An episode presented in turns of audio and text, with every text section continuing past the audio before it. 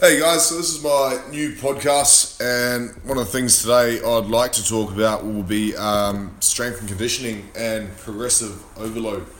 So, something that I like to work on with all my clients is how to progress them uh, each week, and sometimes that's not by increasing the weight because everyone has a ceiling of strength they reach, especially naturally if you're not geared up. Um, and 99% of my clients are natural. So for me, progressing my clients is not always by increasing weight on the bar, even though that is my main goal at the end of the day.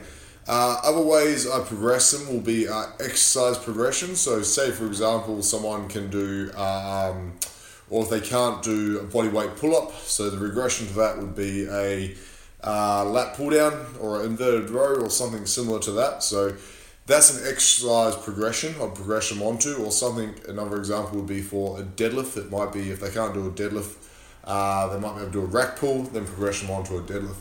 Um, another thing that I use to progress my clients onto is rep ranges. So, most of my newbies or most of my clients that come in that are new, I have them starting on about 15 to 20 rep range, um, minimal sets, so four to five sets depending on the person again, but yeah, generally keep it about four to five sets. Uh, as a way to progress them on, I'll then put them on.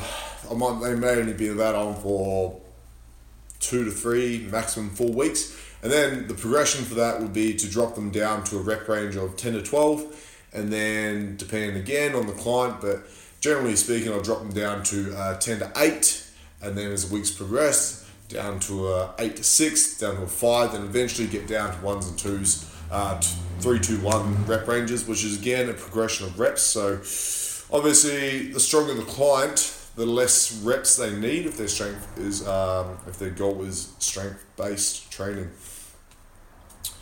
Another bit I do progress clients on is tempo. So that's one thing I use. So um, someone might have really be strong in the um, power stage of the lift. So, as an example, the squat, maybe driving up from the bottom, but they have bugger all control going down. So, something I would give them as regression uh, and let them about progress through that is a long eccentric. So, something up to about 30 second eccentric on a squat to let them actually feel every single little bit, every second of that 30 seconds on their way down and then try power out of that, which is, would be the strongest point. So those are ways again I progress, and then as the weeks go by, I might drop it down to 10 seconds, then down to 5 seconds, then just as fast as they can possibly control. Usually, after doing this, after a few weeks, I find that um, the client can control their squat a lot better. Again, that's just an example of how I'd progressively overload people.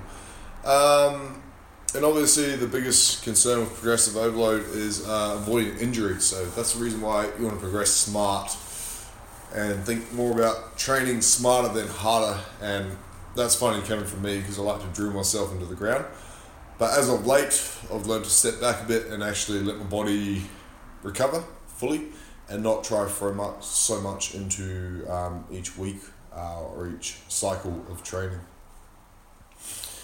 And you find that some clients they progress really easily and they actually get through. Um, they progress through programs or cycles of training quite quickly, and they're very fast adapting to different styles of training. So that's when I would actually change workouts every one to two weeks, um, where the average person or my general pop type clients, I would put them on a program for four to five weeks, depending again on the person. But as a general client or a general person that comes in, um, four weeks is about enough stimulus they need to have a program before changing. And like I said, the people that are very fast adapting, they would uh, be on a program for a much shorter amount of time.